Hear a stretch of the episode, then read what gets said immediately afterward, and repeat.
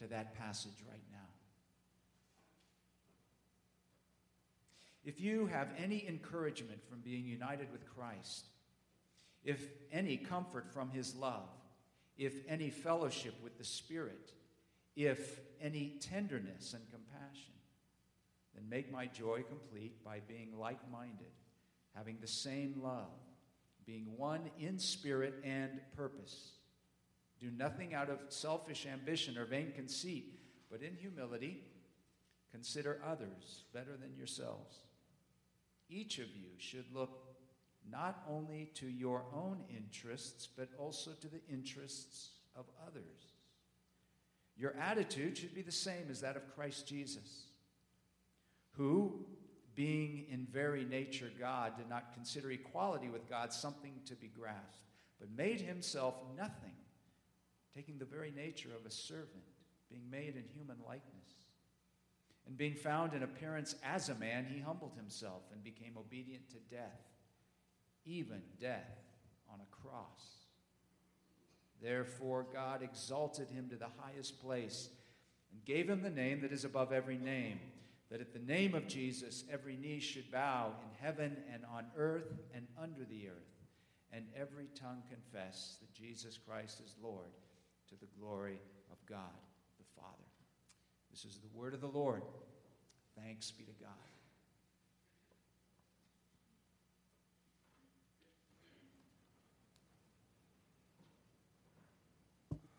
Good morning, everybody.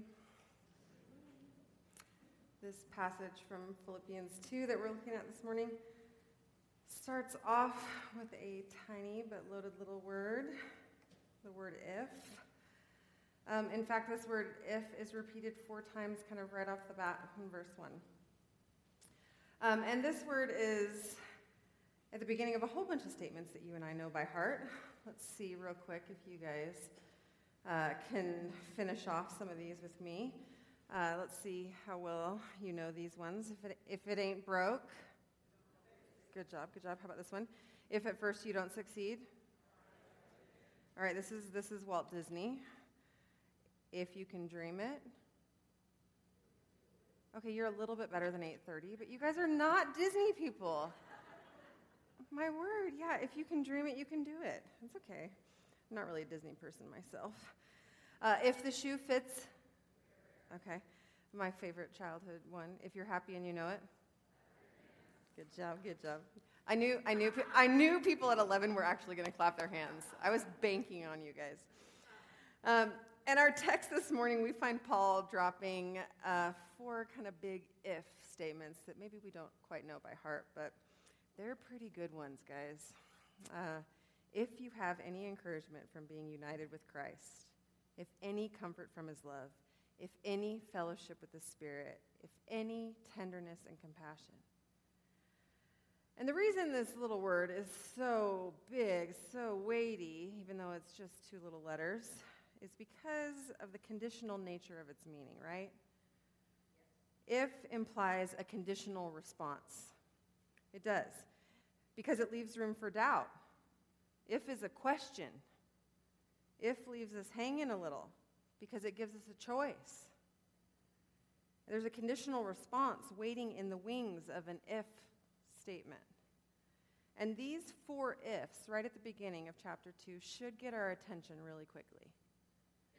The fact that Paul repeats if four times shows us that the conditional nature of what he's about to get into is really, really important.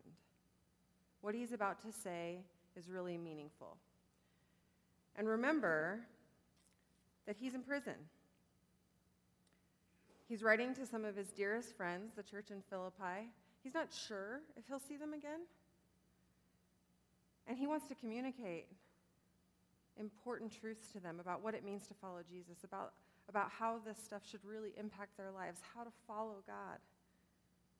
And he's building to something important here. And so he says, if, if, if you're someone that's been impacted by Jesus, if this matters to you, if you've received comfort and tenderness from being united with Christ and His Holy Spirit, if this matters to you. And here's where this conditional statement kind of gets its power.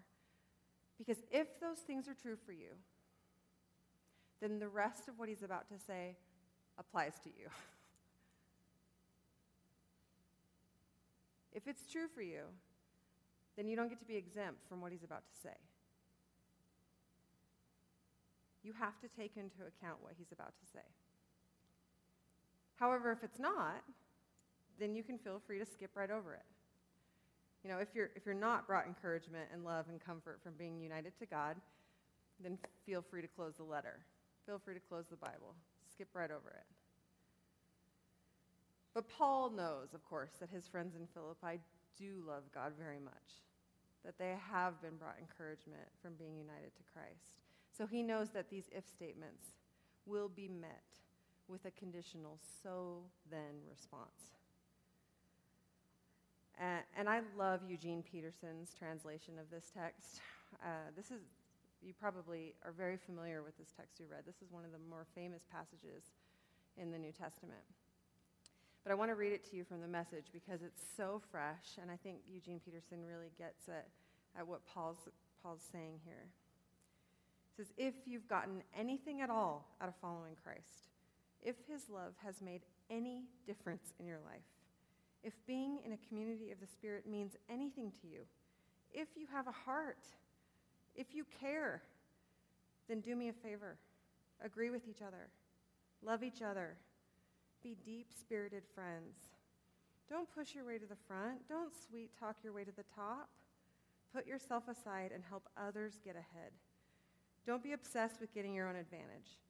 Forget yourselves long enough to lend a helping hand. Think of yourselves the way Christ Jesus thought of himself. He had equal status with God, but didn't think so much of himself that he had to cling to the advantages of that status no matter what. Not at all. When the time came, he set aside the privileges of deity and took on the status of a slave, became human. And having become human, he stayed human. It was an incredibly humbling process. He didn't claim special privileges. Instead, he lived a selfless, obedient life and then died a selfless, obedient death. And the worst kind of death at that, a crucifixion. Because of that obedience, God lifted him high and honored him far above anyone or anything ever so that all created beings in heaven and on earth, even those long ago dead and buried, will bow and worship before this Jesus Christ and call out in praise that he is the master of all to the glorious honor of God the Father. I love that. If you have a heart, if you care. And of course, we've been changed by Christ. Of course, we have.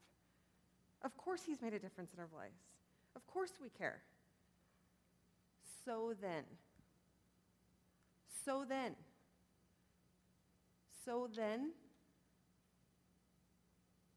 we're to look to the example of Christ in order to figure out how to love each other well, how to put ourselves aside in order to help other people get ahead, how to humble ourselves and serve each other, how to consider others better than ourselves love each other, and step aside and serve each other. I mean, those are a couple things that are really easy to talk about and very, very difficult to do, right?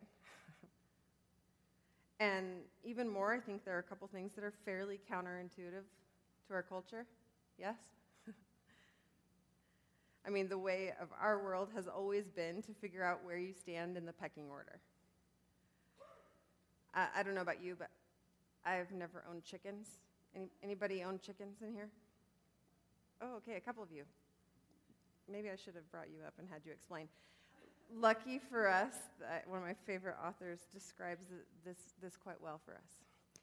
Take 10 chickens, any 10, put them in a pen together, and spread a little chicken feed. In short order, you will witness an amazing phenomenon. In a matter of minutes, the chickens, previously strangers, will form a hierarchy based on dominance, or in everyday language, they will establish a pecking order. Instinctively, they will determine through a series of skirmishes who the number chicken will be, then the number two, then the number three, all the way down to the unlucky number 10 chicken. Much is at stake in this dance of domination. Chicken number one pecks and intimidates chicken number two without experiencing any kind of retribution from chicken number two. Chicken number two will take it from chicken number one, but will turn around and peck away at chicken number three, who will in turn take out its frustration on chicken number four. The pecking order continues all the way down to chicken number 10, who, needless to say, has a pretty miserable life. Pecked, but no one to peck. But this is the way of the world we live in. Every junior high school and every corporate business, every grocery store checkout line, and every cell phone commercial on television. I mean, we live in a narcissistic society. And at our core, in our fallen state, this is who we are as people. We're born and bred to work hard. I mean, especially as Westerners, we're told to pull ourselves up by our bootstraps, to be the very best we can be, to push our way to the front of the line. And I mean, yes, we, we sort of encourage ourselves to be polite along the way, to have a few friends along the way. But should they get in our way of our success or progress or our popularity, then we might just need to cut them off in order to get ahead. But the way of Jesus is completely against a pecking order. This whole like, me first, I deserve it, I earned it, I want it my way, I'm right. It's anti to the way of Jesus. If you've read much Paul, you know that he regularly appeals to the example of Jesus Christ to help Jesus' followers know how to do this Jesus life sort of thing. Not only to help us see that it's okay to do life in the way of Jesus, but to show us that it's expected of us. Remember the whole like, if you've gotten anything out of following Christ, then you are to do this. But the way of Jesus and the way of the kingdom, it's so counterintuitive. Love and serve each other step aside and help others get ahead? I mean, that stuff can take a very long time to actually sink in and actually live out. And so I don't really care how long we've all been following Jesus. This is still something we need to hear again and again and again, right? Yes, the world will always encourage us to step on each other, to push and to strive and to grasp peck, peck, peck. Not so with Christ. The way of Jesus means stepping quite intentionally to the back of the line. It means putting yourself last, pushing other people ahead, helping someone else win instead of you, helping someone else succeed, putting other people first. In Mark 10, Jesus called his disciples together and he said, You know that the rulers in this world lord it over their people, and their officials flaunt their authority over those under them. But among you, it will be different. Whoever wants to be a leader among you must be your servant, and whoever wants to be first among you must be the slave of everyone else. For even the Son of Man came not to be served, but to serve others, and to give his life as a ransom for many. Jesus basically says, Watch how I do it. You don't know how to do this in your family? You don't know how to do this in your workplace? You don't know how to do this at your school, in that classroom? I will be your example. And so there's a couple truths I think we can pull from the example of Christ from our text this morning. And they're hard truths to hold. The first one is it's just not all about me. Uh, the way of Christ is always going to be all about other people. Always. And the character trait that God always wants to see in us, more and more in us, is love.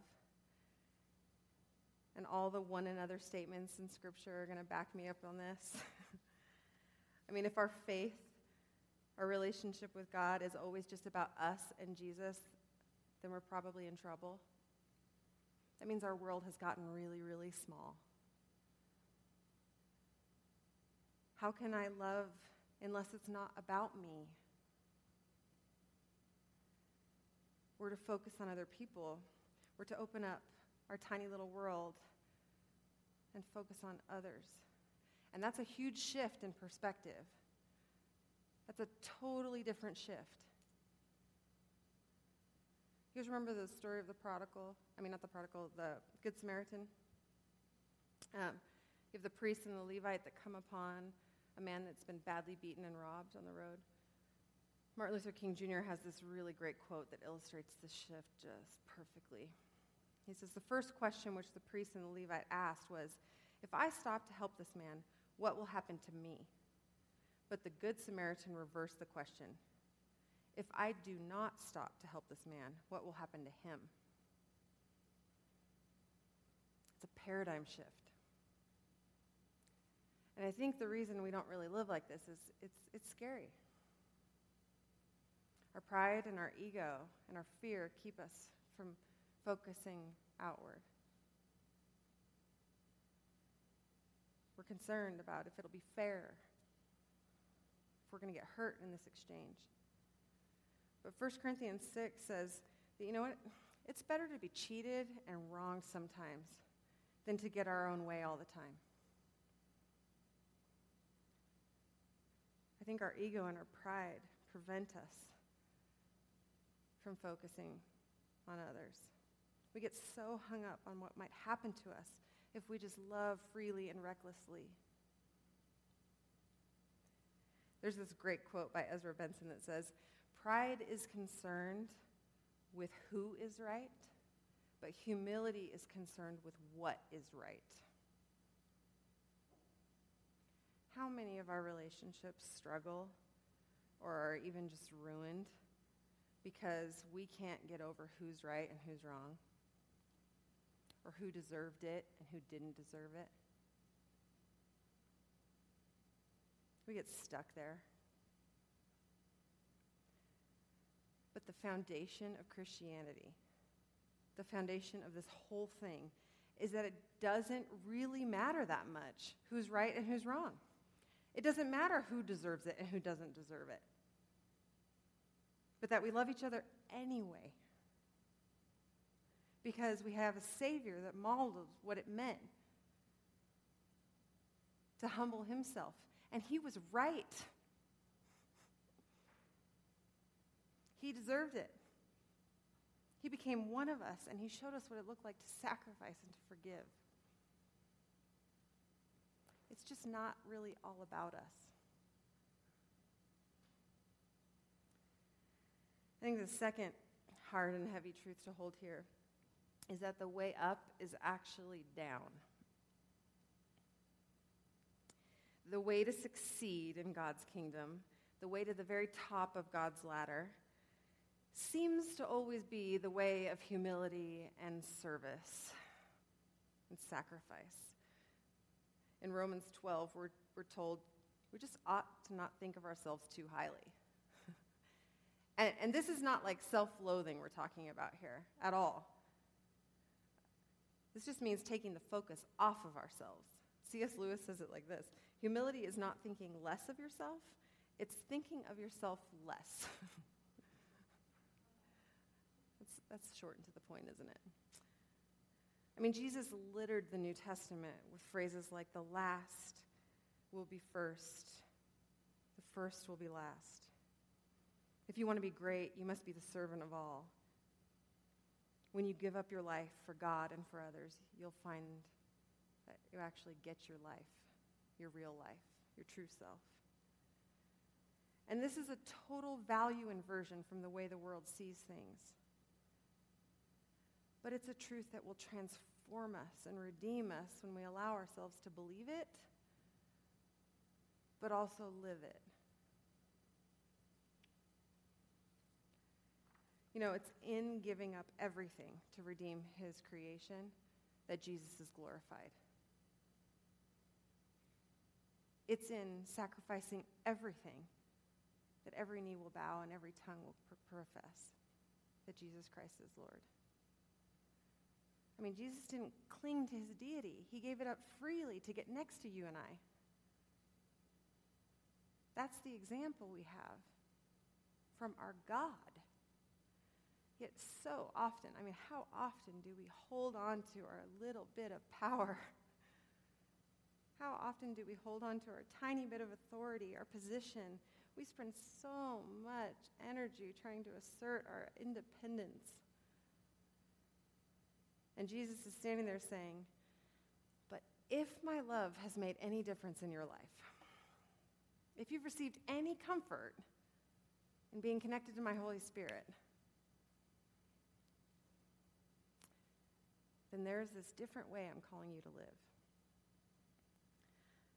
A couple years ago in small group at, at youth, we were talking about the same text actually. And I was trying to illustrate this in a way that would hopefully make it come alive for our students. And so many of our kiddos are athletes. And so I had them all sort of just stop and imagine that they were freshmen on a competitive soccer team.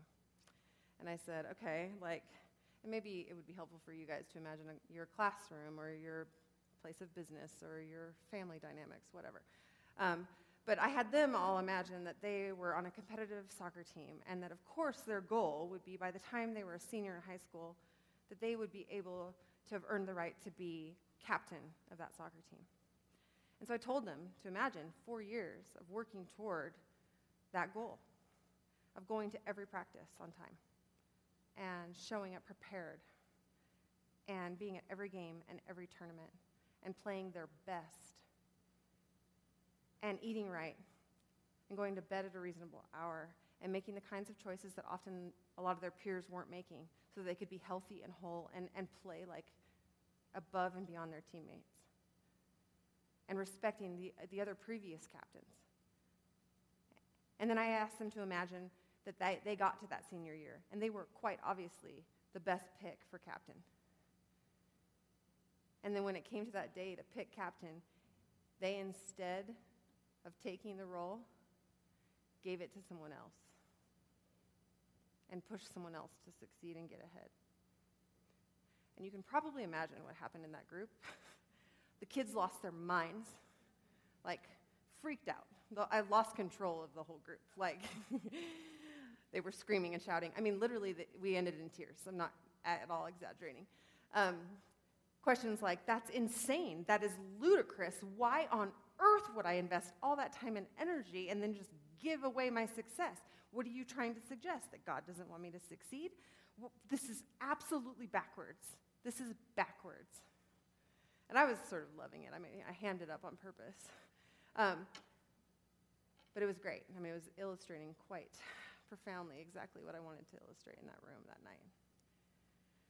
But as we kept talking about it, as we kept unpacking what this looked like and what this meant, we eventually turned the corner and got to like the real question behind what it looks like to love like that, what it looks like to step aside and push someone else ahead. And the questions that came up were but what will happen to me? Who will look out for me if I love like that? Who's going to take care of me?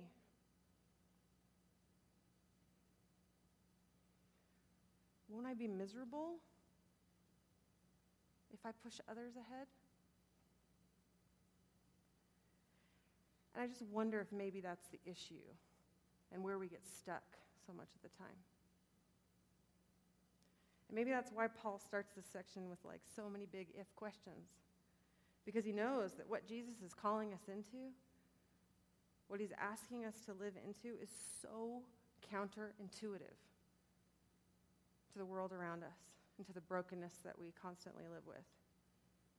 That it will feel insane some of the time.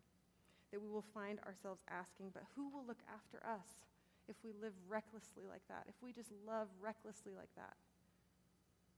And we're going to need to remember that, yes, indeed, we have found encouragement of being united to Christ. Indeed, yes, I have found comfort from his love. Yes, I have found the fellowship of being connected to the very Spirit of God. That I do experience tenderness and compassion because of God's goodness in my life. We're going to need that if then reminder that we can do it, that God has us, that He has been caring for us then, and He will call, as He calls us, He will care for us as we move forward. He will bring us through it. That He's already been making a difference in our lives, and He will continue to. It may seem crazy, it may seem insane, especially measured against the ways of this world, but He is trustworthy, He is good, He is faithful. And even more than that, He was willing to go first. He already modeled it for us, He already did it. He gave up everything to get next to us. Showing us the way forward. When we lose ourselves for others, that is where real glory is found. Let's pray.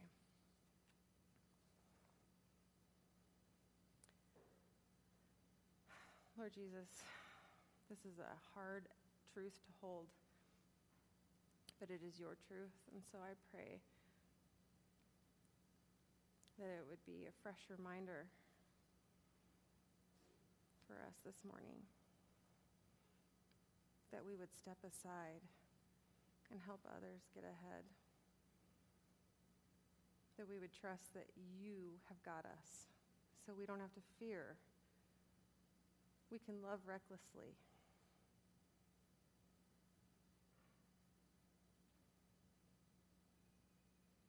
You are so good and so faithful. Thank you for showing us what that looks like. And let it bring you all the glory. Amen.